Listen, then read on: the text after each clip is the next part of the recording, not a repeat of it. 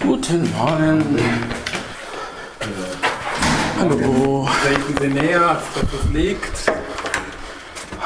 Ihr habt hoffentlich Brötchen mitgemacht. Ich höre schon, dass ihr Brötchen mitgebracht habt. Dann kannst du Kaffee ansetzen.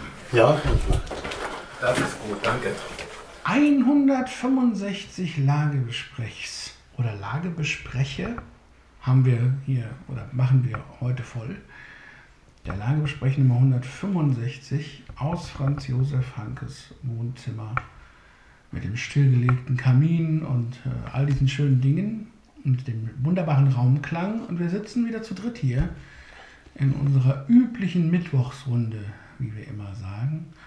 Und äh, wir wollen so ein bisschen über zwei Dinge sprechen. Zum einen geht es um die, wir haben da schon mal ein bisschen mit angefangen, um die Folgen der Korrektivrecherche, um Demonstrationen, um was können sie bewirken und so weiter.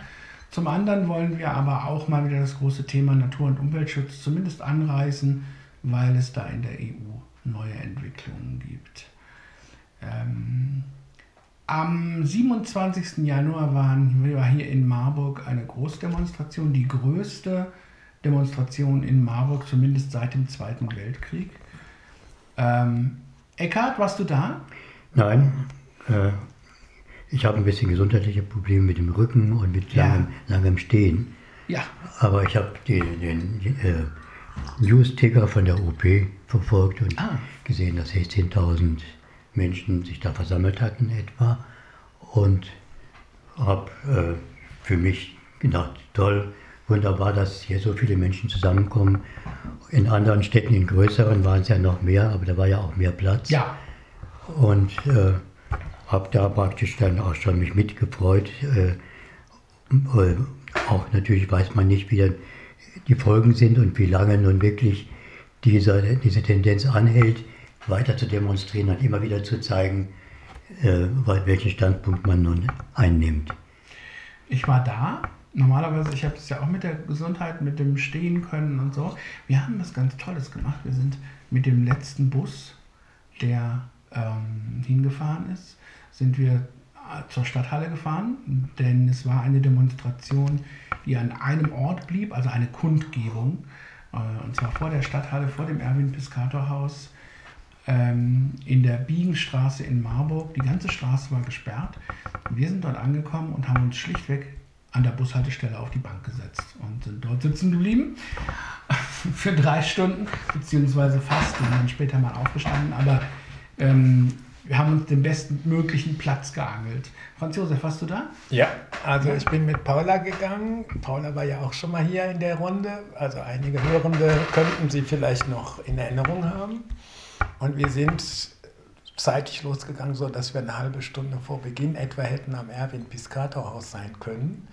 Und wir sind hier durch die Straße zwischen Hausen gegangen, so eine kleine, schöne alte Marburger Gasse und kamen dann auf den Pilgrimstein. Und ich habe zu Paula gesagt, wir gehen dann links rum, die Deutschhausstraße und die Biegenstraße lang. Ja. Und sie meinte, die Leute gehen alle rechts und die haben alle Demoschilder. Ja. Habe ich gesagt, ja, rechts kommt man auch hin, da muss man nur irgendwo über so eine Querung gehen.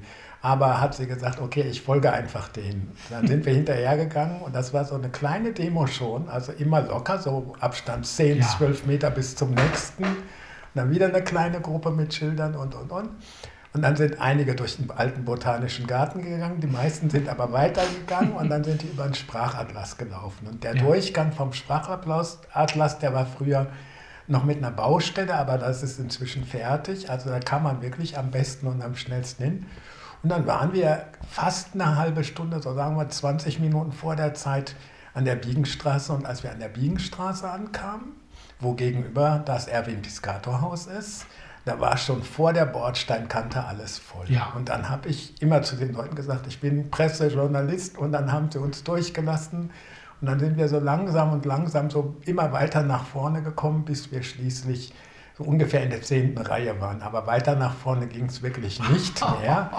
Also äh, Paula hat dann irgendwie ein Foto gemacht und irgendwelche Leute haben das auch Fotos gemacht und ein Bekannter aus Korea hat gemeint, bei den Fotos von Marburg, das sieht ja aus wie bei uns in Korea bei den Demos. Jedenfalls habe ich mir nachher beschreiben lassen, als wir zurückgingen, die ganze Biegenstraße vom Kino, also Rudolfsplatz, bis zur Volkshochschule war voll mit Menschen. Ja, das heißt, da waren wirklich viele. Es wurden dann nachher 16.000 angesagt. Und was mich am meisten grämt, irgendjemand berichtete mir, ich weiß nicht, wo ich zitiert worden bin, aber irgendwo ist eine Publikation gewesen, wo stand, ein älterer Herr mit Blindenstock rief, wir sind die nicht mehr schweigende Mehrheit. Und ich muss sagen, diesen Spruch, wir sind die nicht mehr schweigende Mehrheit, habe ich gerufen. Aber als älterer Herr. Älterer Herr mit Blindenstock, nee, äh, das geht gar also nicht. Also älterer Herr, das kommt mir irgendwie fremd vor. Also so fühle ich mich jedenfalls nicht. Allerdings hat man mir dann gesagt, ja, also jetzt bist du 68, bald 69, also allmählich musst du dich dann gewöhnen, dass die Leute dich als älteren Herrn bezeichnen. Aber zurück, also es war ein erhebendes Gefühl. Am besten fand ich die Rede von Sylvie Gauthier vom Ausländerprivat, ja. weil die hat gesagt, ihr braucht uns, wir sind eure Busfahrer, Krankenpfleger und so weiter innen. Und dann hat sie gesagt, selbst die AfD ja. braucht uns, weil sonst hätte sie ja kein Feindbild mehr. Und dann hat sie vor allen Dingen auch gesagt, ähm, wir bleiben. Und wenn irgendwelche Parteien anfangen, über Abschiebungen zu diskutieren und das zum Thema zu machen, dann ist das nicht hilfreich. Und das fand ich den wichtigsten Satz in der ganzen Demo, dass meiner Meinung nach, und das ist meine Forderung, die Parteien endlich aufhören müssen mit dieser unsäglichen Asyldebatte. Dass die CDU meint, sie müsste das Asylrecht verschärfen, dass die SPD und die, die Innenministerin Nancy Faeser meint, sie müsste irgendwie Abschiebungen groß propagieren und die FDP sowieso und selbst die Grünen. Das finde ich widerwärtig. Widerwärtig in dieser Situation.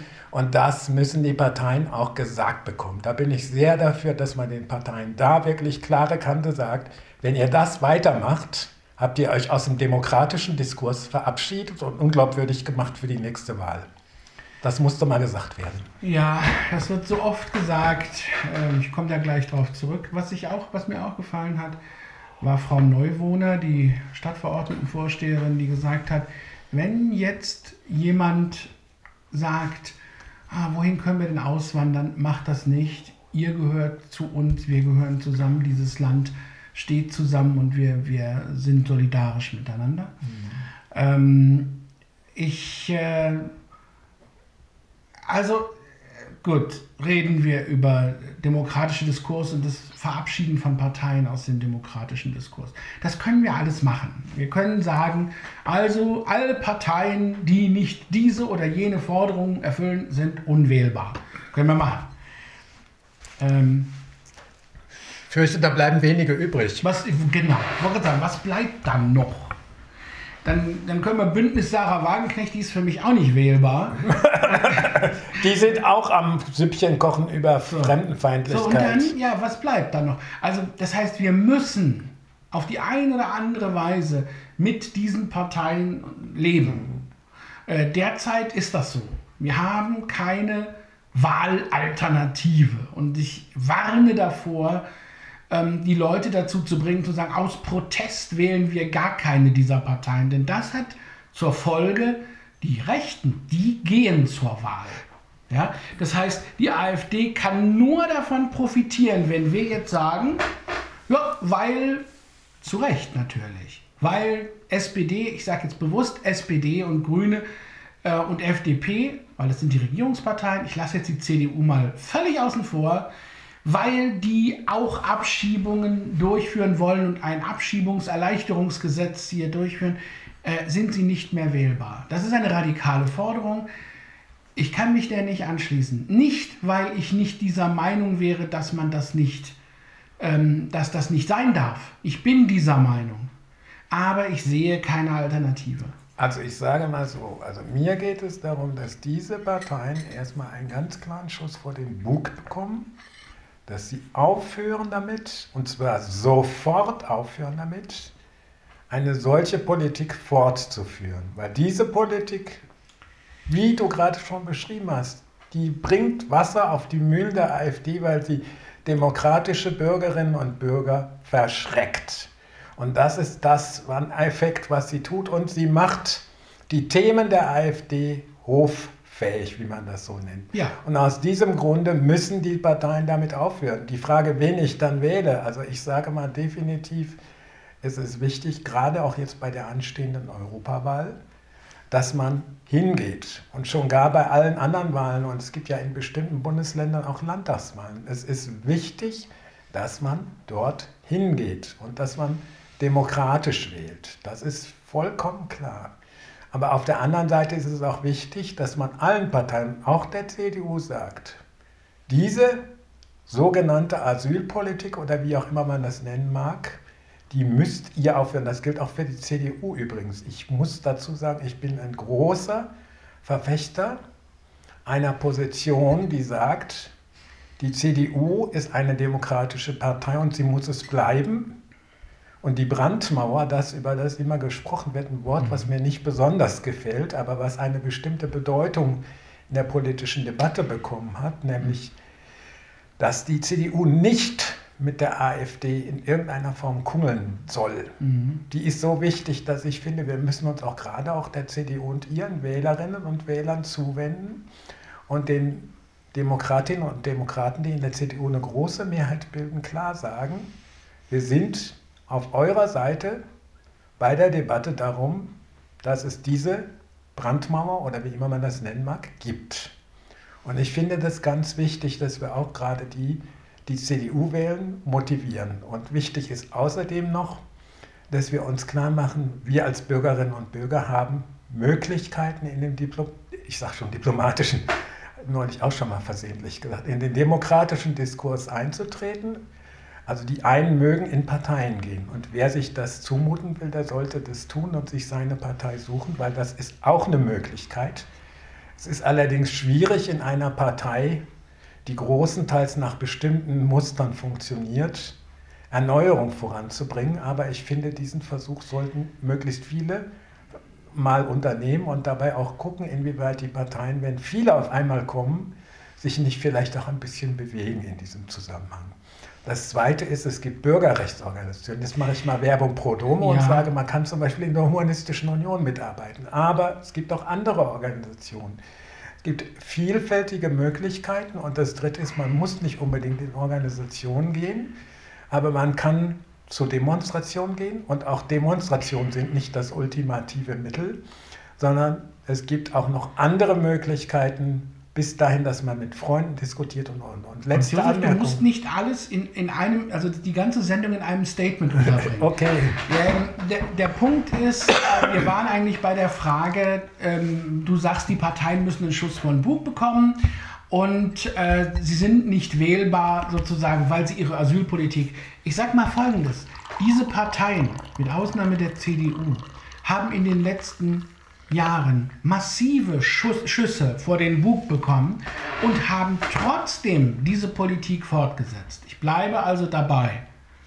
Ähm, Im Moment haben wir keine andere Chance, wenn wir demokratische Mehrheiten im Parlament wollen, also wo die 5%-Hürde gilt und so weiter, äh, die Parteien zu wählen, die die AfD die Altparteien nennt. Und das Problem ist, wenn du sagst, das geht so nicht weiter, die sind im Grunde, die haben sich aus dem demokratischen Diskurs verabschiedet.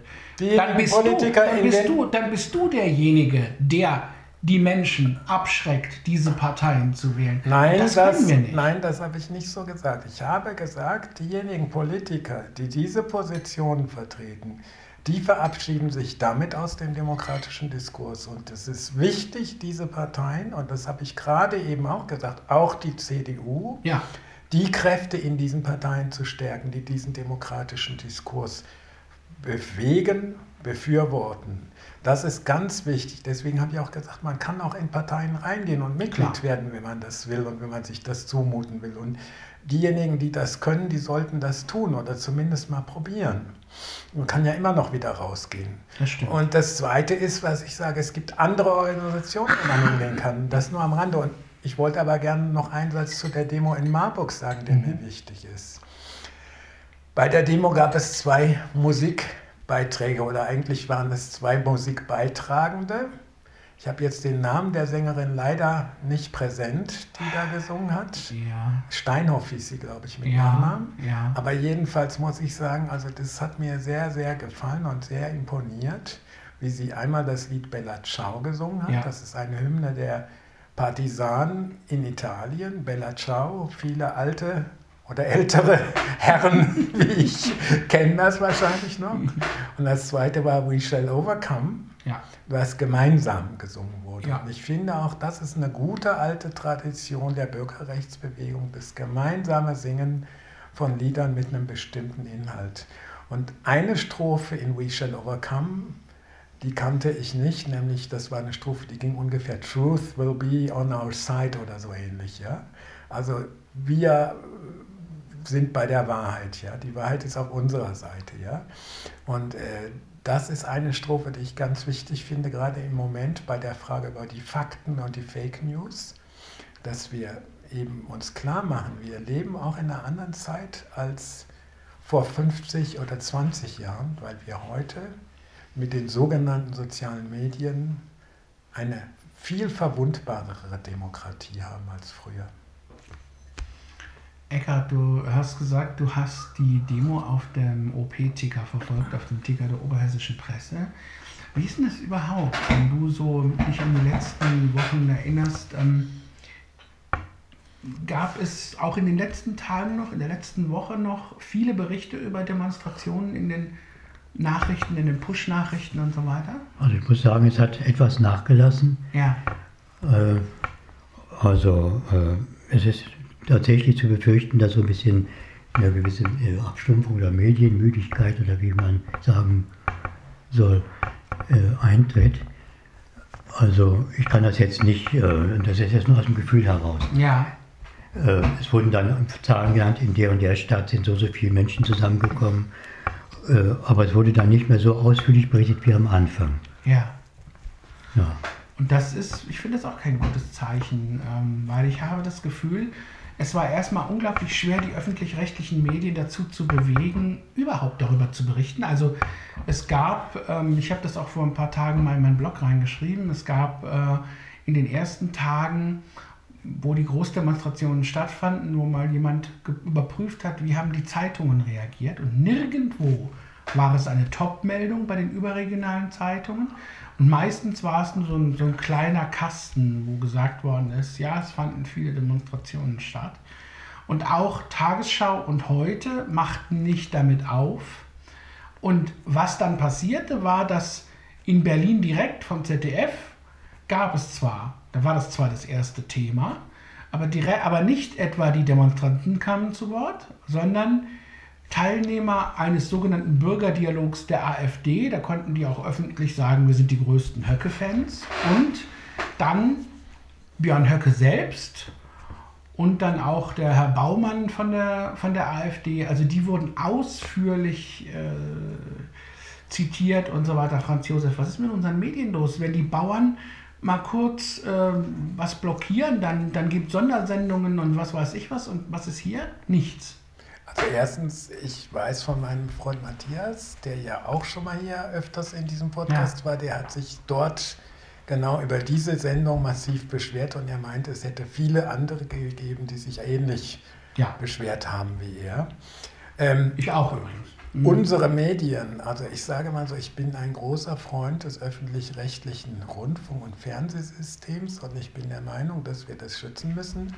Aber wir müssen uns auch klar machen, dass Medien nicht homogen sind, aber dass es wichtig ist, dass es Grundkriterien gibt. Und die Grundkriterien, denen jeder Journalismus verpflichtet ist, sind einmal die Wahrheitsliebe und die Demokratie. Und die Demokratie bedeutet auch, dass es eigentlich eine Pflicht, nach den berufsethischen Grundsätzen eine Pflicht gibt, Nachrichten zu transportieren, die eine Bedeutung für den Erhalt der Demokratie haben. So interpretiere ich das. Mag Mhm. sein, dass andere Leute das anders sehen, aber die Demokratie als Grundprinzip gehört zu den berufsethischen Grundsätzen im Journalismus.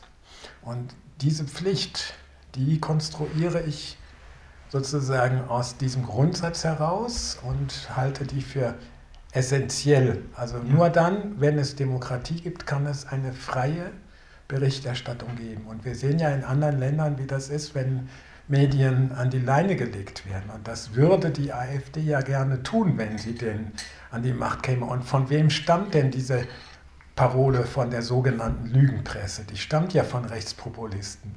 Und deswegen finde ich auch, haben die Medien nicht nur eine Pflicht, sondern auch ein Eigeninteresse dran.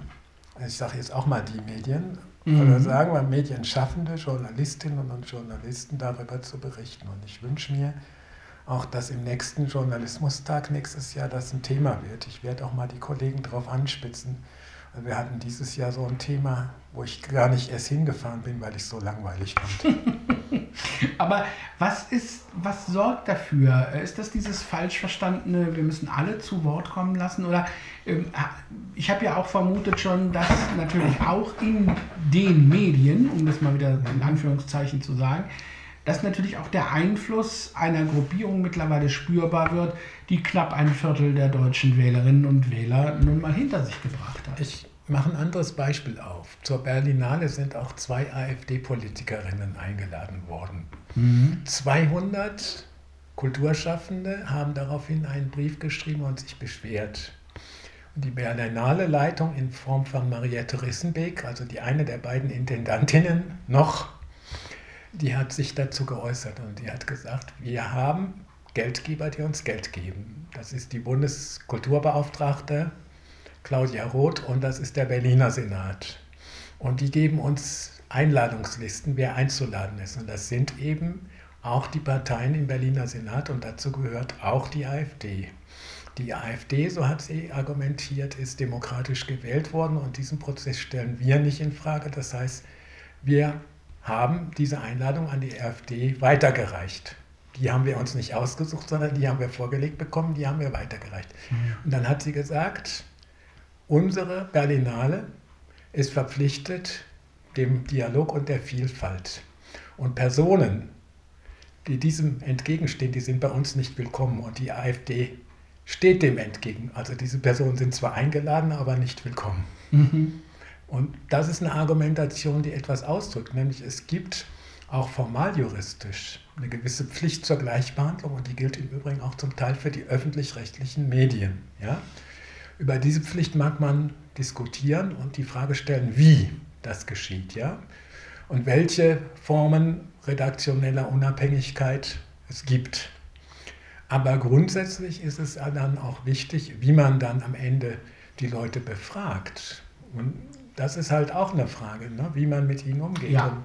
Ich persönlich muss sagen, wenn ich in einem Medium säße und ich müsste jemanden befragen, dann würde ich versuchen, ihn so scharf wie möglich zu befragen. Aber ich bin Gott sei Dank nicht mehr in einem solchen Medium und bin mit solchen Pflichten Gott sei Dank nicht betraut. Und da, wo ich bin, habe ich mich dazu entschieden, bestimmte Positionen nicht mehr nicht. zu berücksichtigen. Ja. Und ich habe auch mal eine Zeit lang versucht, bestimmte Positionen, die eher am rechten Rand existieren, auch noch zu berücksichtigen, solange wie sie vernünftig oder wie soll man sagen, logisch argumentiert haben. Mhm. Aber inzwischen bin ich zu dem Schluss gekommen, dass ich auch deren Themensetzung nicht mehr ja. fort, ja. fortsetzen will. Also wenn zum Beispiel sich eine Gruppe, die sich Weiterdenken Marburg nennt, hier äußert und sagt, der Bundeskanzler müsse sich für einen Friedensvertrag mit der Ukraine einsetzen. Sage ich, was hat das mit Marburg zu tun? Ja. Und dann sage ich mir auch, äh, sind wir Deutschen auch da wieder diejenigen, an denen die Welt genesen wird? Also sind wir immer noch in den Zeiten von Adolf Hitler, wo ein Deutscher diktiert, was in der Welt zu geschehen habe? Ich will noch einen Moment bei den Medien bleiben. Eine Sache möchte ich noch erwähnen. Ähm, es gibt in Wallonien, in Belgien und auch in Luxemburg einen Cordon sanitaire bei den Medien gegen die Rechten. Und es gibt, ähm, man weiß, dass äh, von der Gesinnung her äh, nicht viel weniger Menschen in der Wallonie als im benachbarten Frankreich rechts sind. Auch in Luxemburg nicht. Und auch nicht äh, viel weniger als im benachbarten Flandern. Aber in Luxemburg und der Wallonie sind die rechten Parteien schwächer. Und äh, die Medienvertreter aus diesen Ländern, es gibt dazu eine Studie, die vor kurzem veröffentlicht worden ist, und äh, dann hat man die Leute interviewt und die haben gesagt, ja, wir äh, lassen diese Leute nicht unkommentiert etwas sagen, sondern es läuft bei uns in der Regel so, ähm, dass wir deren Aussagen mit einbringen, aber immer kommentieren, selten die Leute selber sprechen lassen und auch keine Diskussionen mit, ihren, mit ihnen über Inhalte führen, sondern das, was sie verbreiten wollen, verbreiten wir und ordnen es ein. Ich finde das eine spannende und eigentlich recht gute Lösung. Ich würde so gerne ja. ergänzen. Also ja. Wichtig ist auch, es gibt eine Tendenz in Medien. Und die betrifft nicht nur rechte Parteien, sondern die betrifft Politikerinnen und Politiker insgesamt. Mhm. Wenn bestimmte Politiker husten, ist das eine Nachricht. Wenn ich das Gleiche sage, kümmert das keinen an. Okay, ja. ich bin ja nicht irgendein Prominenter, ja. Aber die Frage, die ich mir schon stelle, ist erstens, was ist denn erstmal überhaupt ein Thema? Muss ich denn jede Debatte über das Asylrecht, wenn sie von einem AfDler losgetreten wird oder auch wenn sie von einem CSUler oder einem SPDler losgetreten wird, überhaupt in den Medien transportieren. Und dann mhm. sage ich, nein. Also die Frage ist, was ist eine Neuigkeit und was ist auch wichtig? Und da kann ich über Nachrichtenwert und ähnliche Dinge diskutieren, also journalistische Grundprinzipien. Ja. Und das Zweite ist dieser Cordon sanitär in dem Sinne von, dass man Dinge nicht unkommentiert weitergibt. Das gilt im Übrigen oft auch für Nachrichten anderer. Also ich habe es auch schon erlebt, dass Nachrichten weiter transportiert wurden, die definitiv Falschinformationen enthalten haben. Zum Beispiel, als es ums Bürgergeld ging und die Frage im Vergleich zum Hartz IV, ja, ja. da wurden falsche Fakten über Hartz IV transportiert. Und das sind Sachen, die ich finde, die dürfen im öffentlich-rechtlichen Rundfunk eigentlich nicht passieren. Das heißt, ja. eigentlich muss man auch die Aussagen, die irgendjemand macht, gegen recherchieren und da, wo die Fakten falsch sind, muss man dann die richtigen Fakten dagegen stellen. Das ist im hektischen Alltagsbetrieb nicht immer möglich, das gestehe ich ein, aber das ist eigentlich Professionalität, so wie ich sie erwarte. Der Eckert hat eben gesagt, äh, dass in letzter Zeit Eckart, du hast ja gesagt, in den Medien weniger von den Demonstrationen die Rede ist. Mir ist noch nicht aufgefallen in den letzten Tagen, dass, ähm, es, dass die Zahlen auch geringer werden. Was können wir eigentlich tun, um diese ähm, Bewegung am Laufen zu halten? Weil man merkt zum einen, dass die AfD zumindest vorübergehend eine gewisse Panik ergriffen hat. Man merkt auch, dass ihre Zustimmungswerte um ein, zwei Prozent gesunken sind. Das wäre jetzt so der Anfang was können wir tun, um diese Bewegung am Laufen zu halten? Eckhard, hast du da Ideen? Also, also man, man könnte Platz sagen, man müsste die Leute bei der Stange halten, immer wieder ansprechen, motivieren, weiter auf die Straße zu gehen, aber das, ich glaube, das reicht so nicht. Ja. Äh, also eine Patentlösung gibt es wahrscheinlich nicht. Fällt mir jetzt auch nicht ein, was man so ja, also die, die Medien sollten öfters äh, berichten und, oder auch Meinungen und Kommentare ähm, veröffentlichen und immer wieder ähm, betonen, wie wichtig es ist, äh, seine Position zu vertreten und äh, weiterzumachen. Die Frage, äh, ob man dann wirklich dagegen angehen kann, dass die Menschen auch ein bisschen abstumpfen, ein bisschen müde werden ja. und sagen, vielleicht reicht es jetzt, vielleicht ist es jetzt genug, aber es ist einfach nicht genug. Es äh, geht nicht so einfach. Äh, man kann nicht so einfach äh, so einen, eine, äh, eine so starke Bewegung erzeugen, dass die AfD nun, irgend, AfD nun irgendwann ähm, die absolute Mehrheit oder die, die nicht die absolute Mehrheit, die Du meinst die 5%-Hürde? Die 5%-Hürde nicht mehr erreicht. Ja, ja. Genau das, ja. Aber ich denke, diese Massendemos sind nicht geeignet als dauerhafte Struktur. Also das mag in Korea funktionieren, aber ich glaube nicht in Deutschland.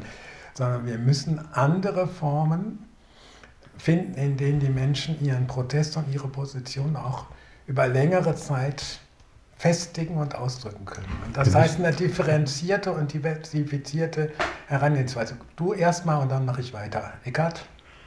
Ja, wir müssen äh, auch hauptsächlich weiter informieren und aufklären vor den anstehenden Wahlen ja. in diesem Jahr. Es gibt ja mehrere Wahlen, auch die Europawahl. Und äh, da müssen wir dann schon sehen, dass die Leute entsprechend äh, informiert sind und motiviert sind, äh, ähm, zur Wahl zu gehen und demokratisch zu wählen.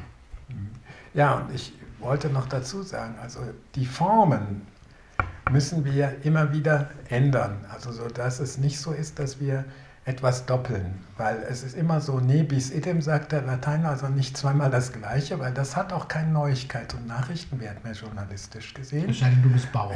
Äh, äh, also Bauern können auch fünfmal mit dem Trecker kommen, weil diese Biester sind so riesengroß, also da kriegst du schon Angst, wenn da nur einer von den Biestern kommt und dann kommt dann eine ganze Horde von denen und dann hupen die auch noch. Also die sind ja hier auch durch die Ketzerbach gefahren, also ich habe die dann immer wieder tröten und hupen ja, ja.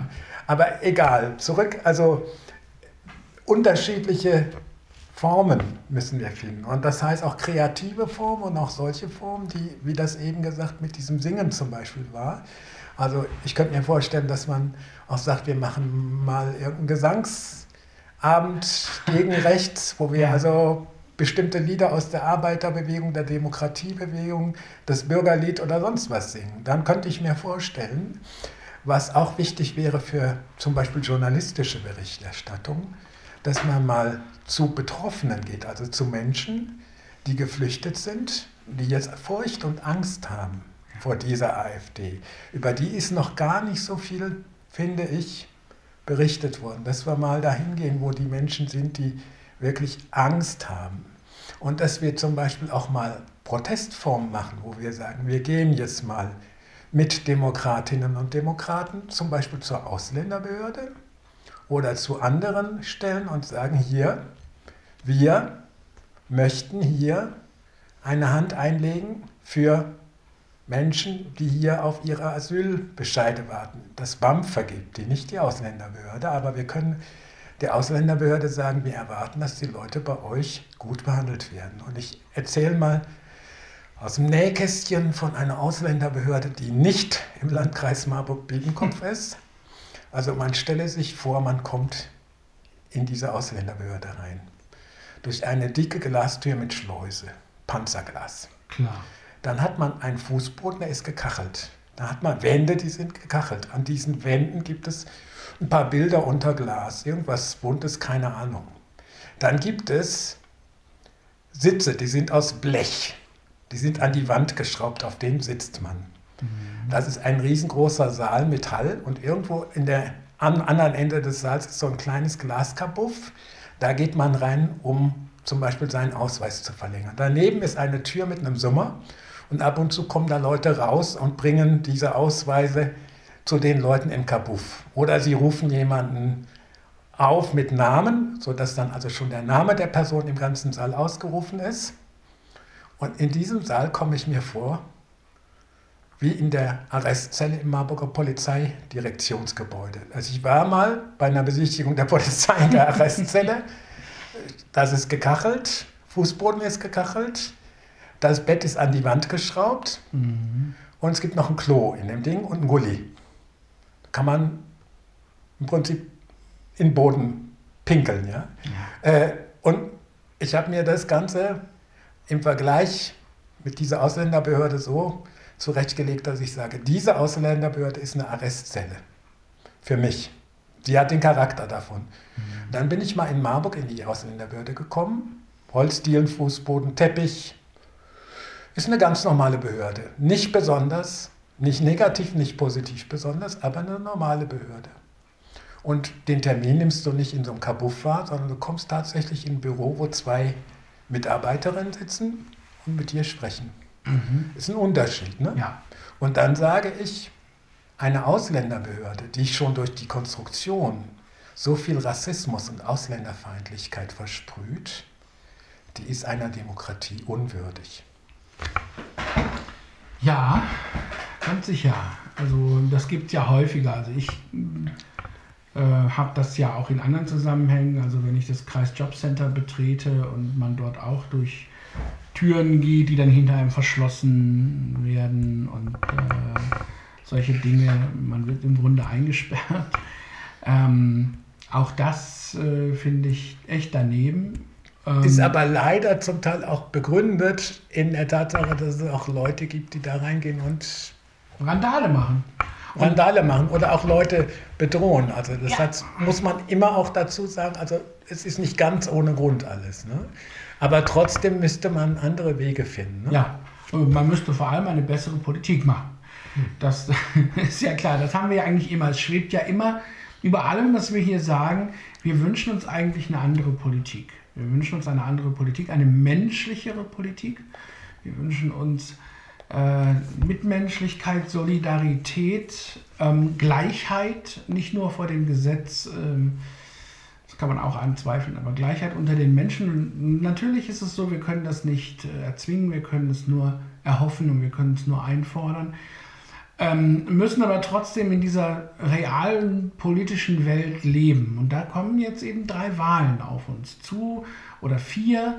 Ähm, die Europawahl ist eine davon und in Sachsen, Sachsen-Anhalt und Thüringen, glaube ich, es waren, glaube ich, diese drei, gibt es im Laufe dieses Jahres Landtagswahlen. Und das, bei einer Landtagswahl, nämlich in Thüringen, ist die Wahrscheinlichkeit relativ hoch, dass Björn Höcke Ministerpräsident wird. Warum? Weil die CDU mittlerweile offen sagt, auch in Thüringen, noch vor ein paar Tagen ganz öffentlich gesagt, wir sind durchaus bereit, mit der AfD Gesetze zu verabschieden.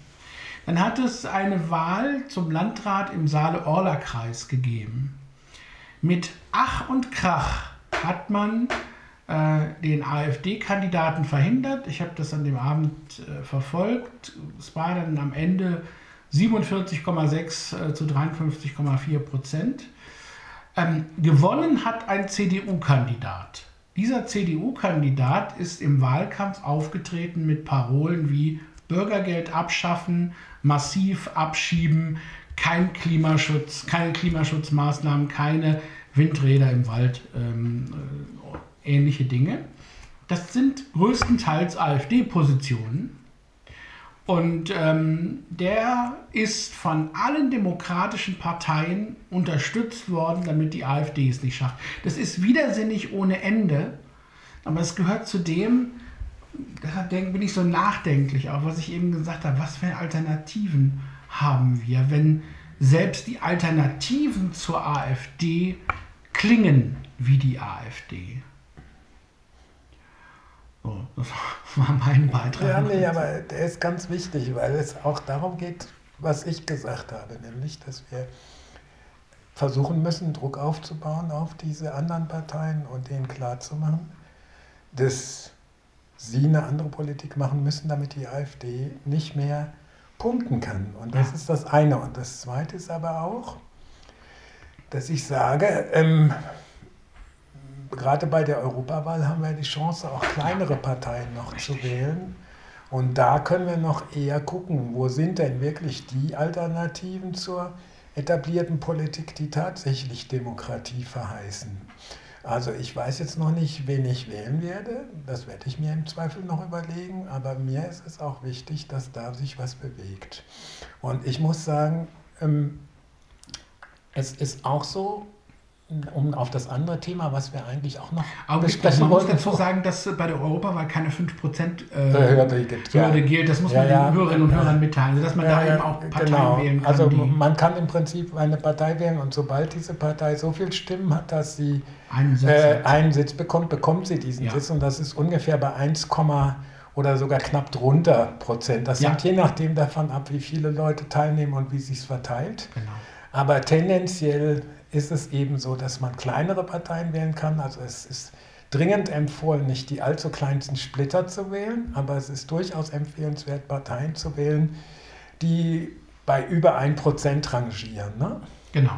Und äh, was ich noch sagen wollte, ist, um ein klein bisschen wenigstens noch in die andere Kerbe des anderen Themas zu hauen, das wir eigentlich noch besprechen wollten, da gibt es auch eine Verbindung zu dem einen Thema, nämlich Umweltschutz. In der EU stehen zwei wichtige Diskussionen zum Umweltschutz an. Das eine ist die Frage, ob es ein Verbot von sogenannten Unkrautvernichtungsmitteln oder wie heißt das gibt und Pflanzenschutzmitteln. Mhm. Also es geht um Glyphosat und es sieht so aus, dass dieses Verbot gescheitert ist. Mhm. Ich sage letztlich an der Lobby derjenigen, die diese Pflanzenschutzmittel präferieren und zum Teil auch an der Lobby der Bauern, die sich so stark in Abhängigkeit begeben haben von diesen Produzenten, dass sie ohne diese Mittel auch ihre herkömmlichen Methoden schwer anwenden können. Also sie müssten umstellen und dafür bräuchten sie ganz andere Unterstützung.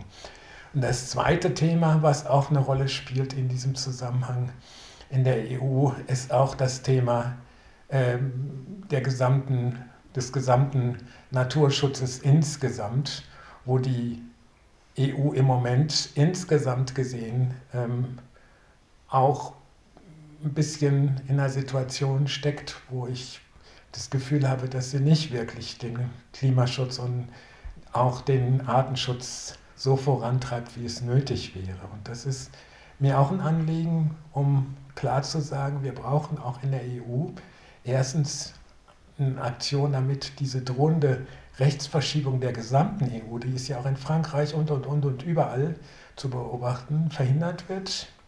Dass auch die polnische Regierung, die jetzt Gott sei Dank nicht mehr PIS ist, dass die auch unterstützt wird. Aber wir brauchen auch, und das ist genau die Position, die ich gerade noch als letztes anmerken wollte, mehr Klimaschutz, Umweltschutz, Pflanzenschutz, Artenschutz, weil diese ganze AfD-Politik lenkt davon ab, dass das Migrationsthema hochstilisiert wird auf Kosten all dieser wichtigen anderen Zukunftsfragen. Ein gutes Wort ich glaube, wir kommen heute nicht mehr zu Einzelheiten. Aber ich finde es ein gutes Wort und ich glaube, wir müssen uns eins klar machen. Ähm, die Europawahl ist wichtiger denn je. Früher war Europaparlament so eine Spielwiese am Rande. In Europa haben sich die Situationen so stark verändert, hat sich die Situation so stark verändert und die Gewichte so stark verschoben, dass es heute wichtig ist, wie das Europaparlament zusammengesetzt ist. Sehr wichtig sogar. Mhm. Ob es nämlich in der Lage ist, zum Beispiel ein Gegengewicht und auch ein Gegengewicht mit Stimme zu den eher konservativen, zum konservativen Europäischen Rat ähm, mit seinen Lobbyverbindungen zu schalten und zu schaffen und auch zur Europäischen Kommission, die tendenziell, auch wenn das ein bisschen abgeschwächt wurde, aber die tendenziell auch eher ähm, lobbyfreundlich ist. Und diese, dieses, wie nennt man das nochmal, dieses Tri, äh, nicht Triage, nein. Äh, Trialog heißt es. Trialog heißt es, genau. Dieser Trialog, wo also das Europäische Parlament ein Partner ist, der gebraucht wird, um Abstimmungen durchzuführen, um Veränderungen durchzuführen. Und da wäre es wirklich wichtig, dass da ein Gegengewicht ist. Und deswegen ist die Europawahl so wichtig. Man sollte hingehen und man sollte nicht nur demokratisch wählen, sondern auch progressiv, sage ich mal. Ich lehne mich mal so aus dem Fenster. Ich würde das gerne noch einen ganz bösen Satz ergänzen. Also inzwischen haben wir fast alle Glyphosat im Blut, wir oh, haben ja. Plastik im Blut, ja. Wir haben alle möglichen anderen Chemikalien und Giftstoffe im Blut. Und wenn ihr noch einen Rest Blut in euren Adern habt, dann denkt dran, dass ihr den reinhalten könnt und müsst. Und eine der Instanzen, die dafür maßgeblich darauf Einfluss hat, ist die EU. Ja. Also wenn ihr Blut in euren Adern behalten wollt und nicht zu Plastik erstarren wollt oder zu Glyphosat, dann wählt demokratisch, umweltbewusst und vor allen Dingen konzernkritisch, was solche Konzerne betrifft, die ihre Gewinne aus Gift machen. Und eine letzte Anmerkung, es gibt auch beim Lieferkettengesetz, das ist mir eben nicht eingefallen, genau dieses selbe Debakel, dass die FDP in Deutschland das Lieferkettengesetz auf europäischer ja. Ebene verhindern will. Ja. Das ist eine Schande. Also ich muss sagen, also Eine 4%-Partei in einem Land verhindert ein Lieferkettengesetz für ganz Europa, für, die, für alle 6, 27. Und dann sagen sie was von ideologisch. Die Grünen seien ideologisch oder die, dieses Gesetz sei ideologisch. Also mhm. ich frage mich, wer der Ideologe ist. Aber das ist eine andere Frage. Ist also grundsätzlich, die Demokratie beginnt vor eurer Haustür in euren Gemeinden. Die geht auch über eure Gesangsvereine und sowas, wo ihr auch Meinung bekunden könnt oder was auch immer, Kirchengemeinden oder wo ihr auch immer hingeht. Und die geht weiter in die Landtage, den Bundestag, ins Europaparlament und überall da, wo ihr könnt, da zeigt, dass ihr Demokratinnen und Demokraten seid. Macht euer Kreuz an der richtigen Stelle und tut noch mehr als das. Nicht nur einmal ein Kreuz und dann ins Bett legen und schnarchen. Ne? Und es gibt noch etwas ganz, ganz Wichtiges. Ähm, die von mir sehr geschätzte Marina Weißband. Ähm, heute bei den Grünen, früher mal bei den Piraten, Aktivistin, Jüdin, geboren in der Ukraine. Strahlungsopfer des Tschernobyl-Atomgaus. Äh, Demokratin bis über beide Ohren, sagt, die Rechten die etwas durchsetzen wollen, die schreiben an ihre Abgeordneten, physisch, mit Briefen. Es ist schön, wenn ihr Petitionen unterzeichnet, aber was ihr viel mehr tun solltet, beschwert euch mit einem Papierbrief bei euren Abgeordneten. Das wird gelesen. Äh, das hat einen bleibenden Eindruck und wir müssen dem entgegentreten, dass die Abgeordneten glauben, das ist das Volk, diese Rechten. Und ich finde das einen zwar anstrengenden Weg, aber ich glaube tatsächlich, dass der besser ist als 400.000 Unterschriften bei einer Petition, die man mal ebenso online anklickt. Ich bin nicht gegen diese Petitionen, aber ich glaube, dass es wichtig ist, und ich stimme ihr dazu, der Marina Weißband, dass wir viel mehr uns als Demokratinnen und Demokraten einbringen müssen und auch persönlich vielleicht mal auf uns nehmen müssen, äh, einen Brief, wenn nicht zu schreiben, dann zu drucken, zu unterschreiben und zur Post zu bringen. Vielen Dank. Ich glaube, wir hören hier auf. Ja, der Bund hat einen Teil seiner Anteile an Deutsche Post DHL verkauft. Ach. Aber trotzdem, auch wenn er jetzt andere damit reich macht, trotzdem ja. bringt eure Briefe zur Post sind ja auch, glaube ich, wie viel ist es jetzt? 90 Cent oder 1 Euro oder was? Ecker, wie teuer sind Briefe? Ja, 85, glaube ich. 85? Okay. Äh, also jedenfalls, äh, das kann sich wahrscheinlich fast jede leisten. Und sollte jemand unter den Zuhörenden sein, die sich es nicht leisten kann, den 1 Euro, den spende ja, ich. Ja, ja, komm, es kommen jetzt 500. Es kommen 500 Leute an und sagen, oh ja, spendest du uns 1 Euro. Also wenn 500 Leute tatsächlich mir die Briefe in Kopie geben, die sie geschickt haben, ja. dann spende ich ihnen für jeden Brief 2 Euro. Den einen für den Abgeordneten und seine Briefmarke und den anderen für die Briefmarke an mich. Das ist ein Wort. Also aber, wir helfen dann. Aber auch. nur wir bei 500. Ja, also wir machen unter das, 500 Wir machen das, das zusammen dann. Wir machen so einen. okay, vielen Dank fürs Zuhören. Äh, macht's gut. Wir hören uns in zwei Wochen wieder. Ja, angesichts der gemachten Äußerungen über das menschliche Blut kann man jetzt schlecht sagen, ruhig Blut. Aber äh, und tschüss, bis zum nächsten Mal. Wie furchtbar. Ja, denkt dran, im Blut mag Kunststoff sein, aber in eurem Gehirn ist Gott sei Dank noch was anderes. Genau. Als dann Tschüss. Tschüss. La, la, la,